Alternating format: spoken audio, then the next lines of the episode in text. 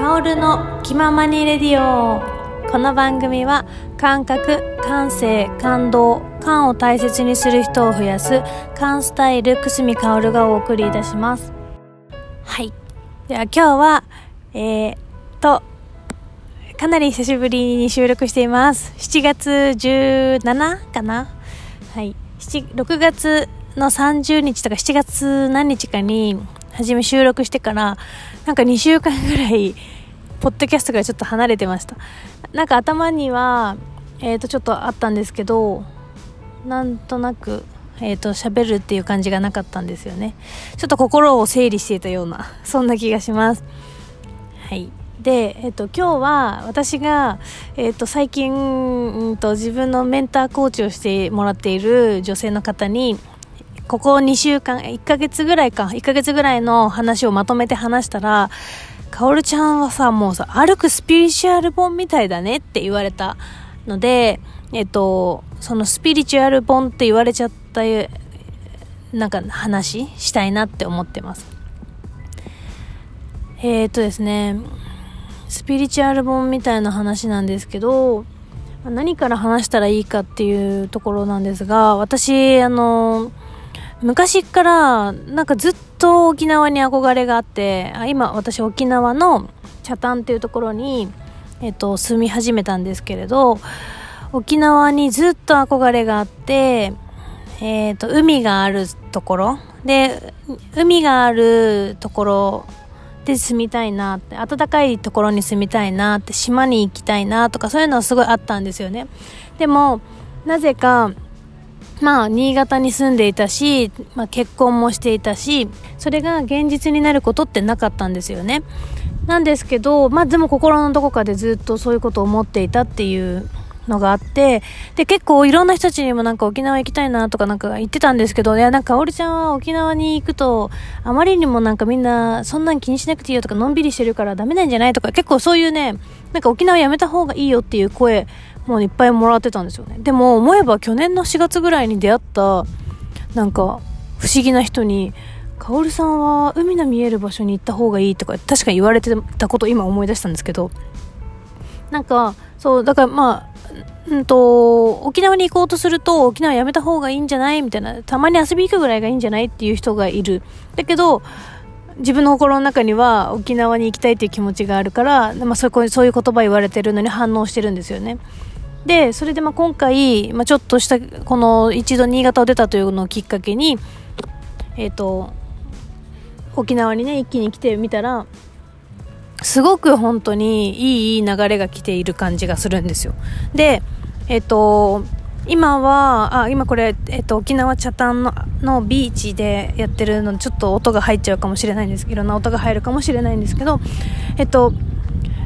うんとですね、そのまあ歩くスピリチュアル本と言われた話としては、そのまあ6月、その昔から沖縄に住みたいなって思ってたんだけど、思まあ、そんなことは最近は特に別に何も考えてなかった。だけど6月の20日ぐらいには沖縄にもう住むんじゃないかなって自分の中でほぼ心が決まっていてあなんかそれでいいかもってなぜか自分を許せた瞬間だったんですよね。これが結構不思議で今まではなんかえでもとかいろいろあったんですけどやっぱりなんか今気づいたら私って特に今何も縛られてないってことに気づいて なんで自分何が自分を縛ってたんだろうみたいな。まあなんか結婚もやめちゃったし車も手放したしお家もおばあちゃん家にちょっと曲がりみたいな感じだったし何にも縛られてないのになんで私わざわざ新潟にとどまってるんだろう。まあコロナだったからなんですけど。なんかそれにしてもなんかもうそれでコロナで、えっと、私自身もうんとなんか多分止まってたんでしょうね。なんかそう思考停止というか してた部分はあったのかなって今思います。でそこをちょっとこうあれよく考えたら沖縄にもう行ってもうあのじょそんなね、えっと、密をと避ければ避けて自分でしっかり健康管理してれば誰にも迷惑かけない状態で、えっと、しっかりとあの対策をとってね、えー、動いてればいいんじゃないかっていう気持ちになったんですよね。それで沖縄に行ってそこからあ座間味島に行って座間味島でも海とたくさん泳い海とウミガメとかとたくさん泳いでで、えっと、宮古島に行ったんですけど、宮古島に行く時に、なんかふと、そういえば、あのー、私、なんか、海でたくさん遊びたいなって、なんかそういえばスキンダイビング、フリーダイビングっていうかなんかそのめちゃめちゃ海に潜る人になりたいなって思ったんですよ。で、なんかそれをふと思い出したのが、私なんか22、3歳ぐらいの時にロキシ、あ、じゃない、サーフィンをしたんですけど、そのサーフブランドのロキシーのプロモーションビデオをね、よく見ていて、その女の子たちが、サーフィンをすごい楽しそうにしている姿がもう超好きで、でもそれ以上に好きだったのが、サーフィンを、サーフボードを置いて、みんなで海の中に潜って遊んでる、ただ本当にスイート潜っていく姿とか、あとは、えっと、なんか海底に重い石を見つけて、その石掴んで、あの、歩いている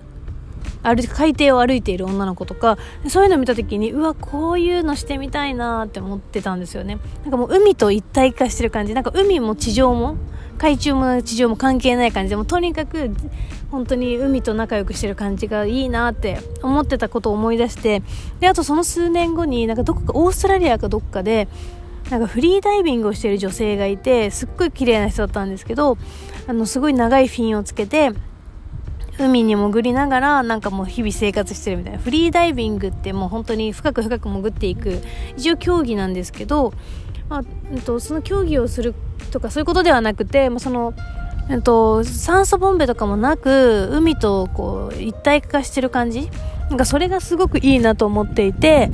でそういう、うんと海とね、仲良くなりたいというか、海と一体になりたいなっていう気持ちが宮古に行く前にすっごい出てきたんですよね。はじめ、宮古に行くって決めてた20日頃は、チャプチャプしようみたいな、軽く泳ごうぐらいだったんですけど、なんか、21日に座間味島行って、ずっとシュノーケルして素潜りとかしまくっていたら、うんと気づいたら、なんか、すっごいもっともっと海の中にいたいっていう気持ちになっていて、でそこで私のそのコーチである女性に、えっと、私がもうなんかももはやコーチングを受けてるというより私が言いたいこと言ってるって感じの時間になってるんですけどあの私女、うんと、スキンダイビングしてなんか水中スキンダイビングでいっぱい潜ってたくさん海と仲良くなってそれで水中モデルとかしたいんですよねみたいな話したらえー、すっごい合うじゃんみたいに言われてちょうど6月の上旬ぐらいにも海辺でちょっとあのプロフィール写真とかを撮ってもらったんですけど新潟で。その時も海辺でねなんか撮った写真を結構いろんな人に人形みたいみたいなテトラポットにひらひらのなんかパンツで座ってなんか人形みたいみたいな言ってもらえてたの。ちょっといい気持ちになってたんですけど。でなんか実際に本当に海の中で潜りたいみたいなっていう潜りたいんですよねみたいな話もしてて。であとなんかちょっと前にはこういうなんだろう自分の気持ちの中でなんか女の子の友達欲しいなと思っていて私ってなんかすごい男の子の友達が多い印象自分でもあるんですけど男の子とはすごい仲良くなるんですけど女の子とは、まあ、なんかさっぱりした女の子と女の人と仲良くなりがちなんだけどなんかもっとこう女の子っぽい女の子と仲良くしたいみたいなっていう気持ちもあってなんかそういうのもなんか、ま、海海でね一緒になんか女の子と遊ぶの楽しいなとか思ってイメージしてたんですよね。でそんなこともイメージしたりうんとあとはまあそれをしながらも仕事をしてる状態。仕事も楽しくしてるみたいな。海も行くんだけど仕事もしてるから、えーとすごく人の自分も海に癒されるけどその癒された状態で人のためにもなっているみたいな状態を作りたいなっていうふうに思ってたんですよね。でそれとかあとはまあ、うんとまあ、それでも海海で遊ぶのは女の女の子と遊びたいとか言ってたけど、まあうんと、どういう人となるか分かんないか、まあ、海のプロたちとプロたち？海のプロの人たちとも仲良くなれたらいいなとかぼやっと思ってたんですよね。でそこからえっ、ー、と、もう本当に、うんと、あ、あとは、うんと、なんかね、尊敬できる、なんかもうすごい、まあ、いい出会いがあったらいいな、みたいな、っていうのは思ってました。なんか年齢とか関係なく、性別も関係なく、すごくリスペクトできるような人たちと一緒にいたいな、っていうふうには思ってました。そうしたら、うんと、6月の20何日かな、3、4ぐらいかな、にゲストハウスに行き始めて、ただまあそこでね、なんか、うんと、すごく素敵な方たちに出会って、毎日本当に楽しい時間を過ごし始めて、えっ、と、なんか60代のね、今多分ラジオも聞いてくれてるかなの男性はすごい偶然新潟出身で、宮古で今たまたま仕事してる内装のね、プロですごい、すごい、あの、なんかね、えっ、と、ブランドのね、内装をやってたりとか、なんか人に呼ばれて宮古に来てるみたいな、すごい人だったんですけど、なんかそういう、方に今私の仕事どういう仕事してるのって聞かれてコーチングって一応セッションをこう提供してるんですみたいな今まで相談されることが多くてえっ、ー、とそれを仕事にしましたみたいな話をしたら大体なんか初めてそういう話聞くと何それみたいになるのにもうそこのねゲストハウスの人たちはみんなねへえいいねみたいなすごく向いてるんだねとかっていうねもうみんなしてねすっごいもうリスペクトを持って接してくれたですよね。私自身もすごい皆さんのことすごいいいなと思ってたけどその瞬間にすごい私もああここ居心地いいと思ってなんかもう本当に幸せな気持ちになってあなんかこういう空間が欲しかったなとか思ってみんなみんながなんかお互いを尊重してる状態っていう風に私は感じました。でなんかその後にも、うんと、いろんな偶然が重なって、ま、その方と一緒にねイカイカ釣りとかをしたんですけどとは、と、イカ釣りをした時にたまたまシュノーケルショップのね人がふらっと来てなんか喋ってたらなんかもしだったらなんかうちのインスタのシュノーケルモデルやってよっていきなり言われたんですよ。私水中モデルしたいって思ってたらいきなりそのインスタでモデルしてって頼まれてびっくりして「えー?」みたいな「したいと思ってました」みたいな。言ったら「えしてして頼むよ」みたいな。言われてでそれもできることになったりとかあとは、うんと、でもその前にちょっとスキンダイビングをもっと自分なりに極めたいと思ったのでちょっとマンツーマンレッスンしようと思ってマンツーマンレッスンしてもらえる人を探して探してもらったらなんかあ探して自分で行ったんですけどそしたらその人も私がただ調べてなかっただけかもしれないんですけどすっごい綺麗な水中写真を撮ってくれて本当に超綺麗な写真。を撮ってくれたんですよね。でそこでロングフィンというね長いフィンのね素晴らしさとかをね知ってなんかもう一気にスキンダイビングに魅了されたんですよ。でなんかもうあこれでもう私きっと海と仲良くなれるっていう気持ちになれました。でそこでの出会いも未だにつながってるし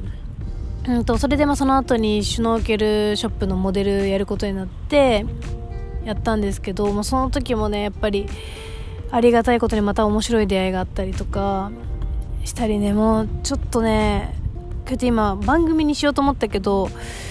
説明ができないぐらいこの1ヶ月のな1ヶ月の中で幸運しかなかったですよね。不思議で。でまあなんかこうやってね好き勝手やっていてじゃあ家族はどういう風に思ってるの？みたいなのもしかしたら気になる方いるかもしれないんですけど父親と母親に普通に、まあ、宮古にいるなんて行くなんて一切言ってなかったので行ってからしばらくして「あ宮古に今来たんだよね」みたいな。って言って「しばらくいるね」みたいな言ったら2人とも「いいね」みたいな「人生楽しんで」みたいなで母親もあの「応援してるよ」みたいな。って感じで終わったんですよ。だからなんか家族も歓迎みたいな感じでえっ、とすごい私のいろいろネックだった部分がどんどん消えてってる。宮古来てから。でそこからまたさらにえっ、と伊良部島っていうところにもステイしたんですけど伊良部島でもね本当に面白い出会いがあってえっと、もう本当にねすごい素敵なさくらもも大好きな私が大好きなさくらももこのね世界観が、えっと、あるうんとゲストハウスをねそのスキンダイビング教えてくれた人が紹介してくれてそこにつないでもらったりとかあったりねもうまたそこでも海にいっぱい連れてってもらったりとかもうねすごい体験をしてきたんですよね。なんかもうとかあとねたまたまゲストハウスに一晩だけね絵を描きに来てる人がいてなんかうんと自然エネルギーで満月の前日に来たんですけど満月の前日と満月の日と満月の後はすごいエネルギーが高まるからここで絵を描くのがしたくて僕来たんですとか言ってゲストハウスの屋上に初めてねそのゲストハウスをその人は見つけてきたらしいんですよ。だからホストたちもどういう人かも全くわからなかったんだけど私はたまたま洗濯物を取りに屋上に行ったんですよ。そしたらその人が絵を描いててですごいもう本当にすごい絵だったんです。爆発してる感じの絵だったんですけど色カラフルで。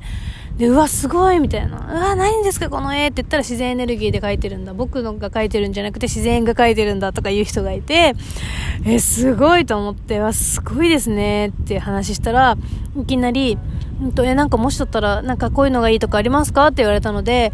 ちょっと私は、うんと明るいんだけどちょっとこう神秘的な青とか紺とか、うん、暗いところの光みたいなイメージがすごい好きですみたいな言ったら「あ分かりました」って言って、まあうんと、一晩で描きますとか言って書いてくれてでそう夜にね大体仕上げてくれてで朝またね私が海行こうと思ってまた屋上に洗濯物取りに行ったらその人がまたいてあこれから朝のエネルギー朝の光を使ってね書き上げますみたいな。って言ってじゃあ私また海行ってきますねみたいな。って言って海に行って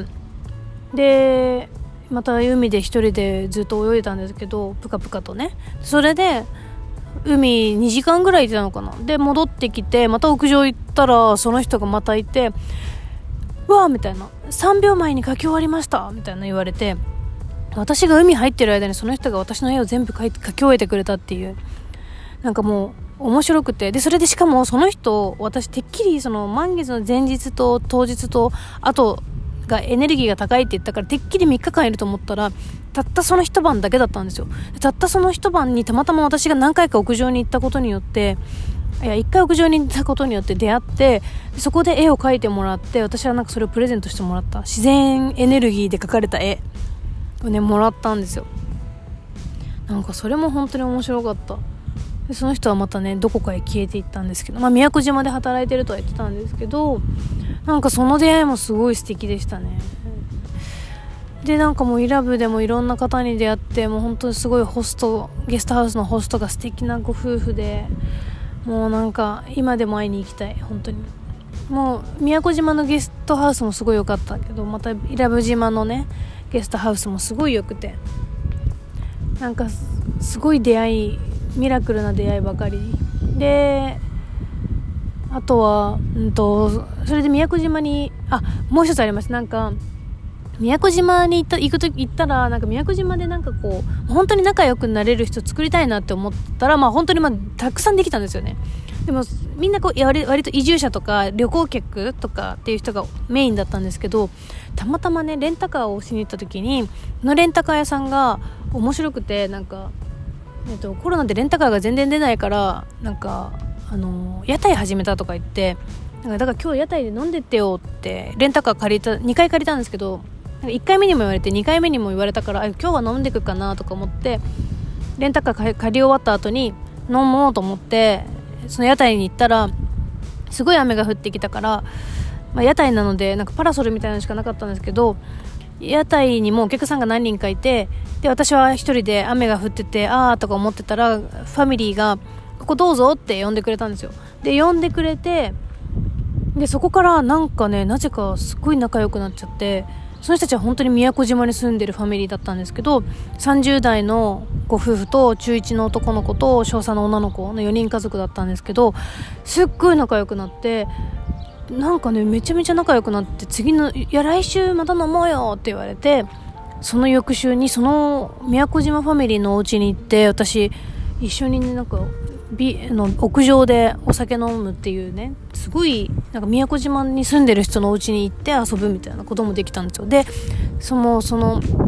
ァミリーが「まあもういつでも帰ってきなよ」って言ってくれるみたいな。ゲストハウスの人たちもねもちろんなんかいつも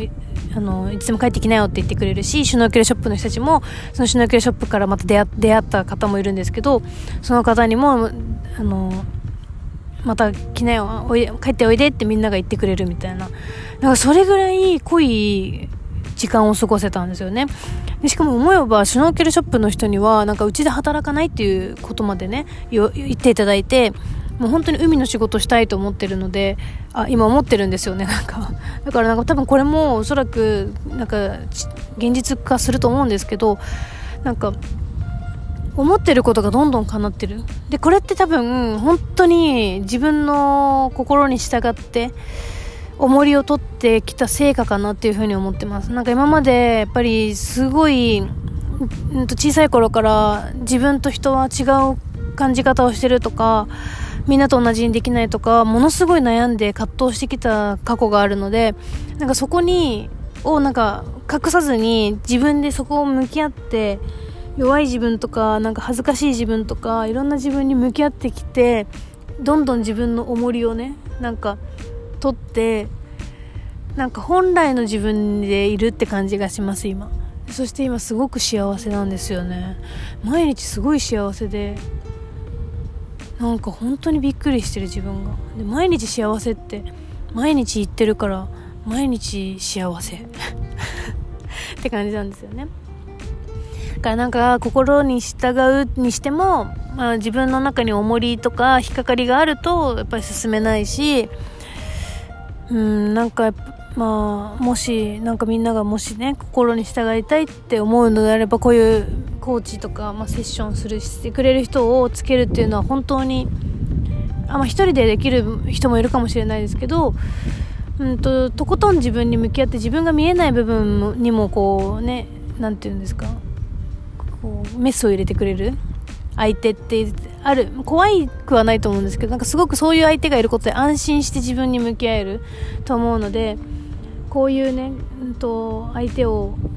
うんと置くっていうのはすごく大切だなって思ってます。私も、えっと、いろんな今までいろんな人たちの力を借りたしうんと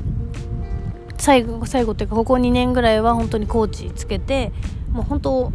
最近はもはやおしゃべりただのおしゃべりでもうかおるちゃんこの時間コーチングになってないよとか言われちゃうんですけどそれでも私はなんかその時間に価値があるっていうふうに思っていてえっと、私がこうバーって喋って「かおるちゃんこういうとこあるね」って言ってなんかただこう強みを言ってくれるみたいな。でそれで私なんかああやっぱ自分でも分かったけどそうだよねって分かるみたいな。なんかそれだから、うんと、重りが取れてもあのこういう相手とかこういう時間を持つっていうのはすごく大切だなって思ってます。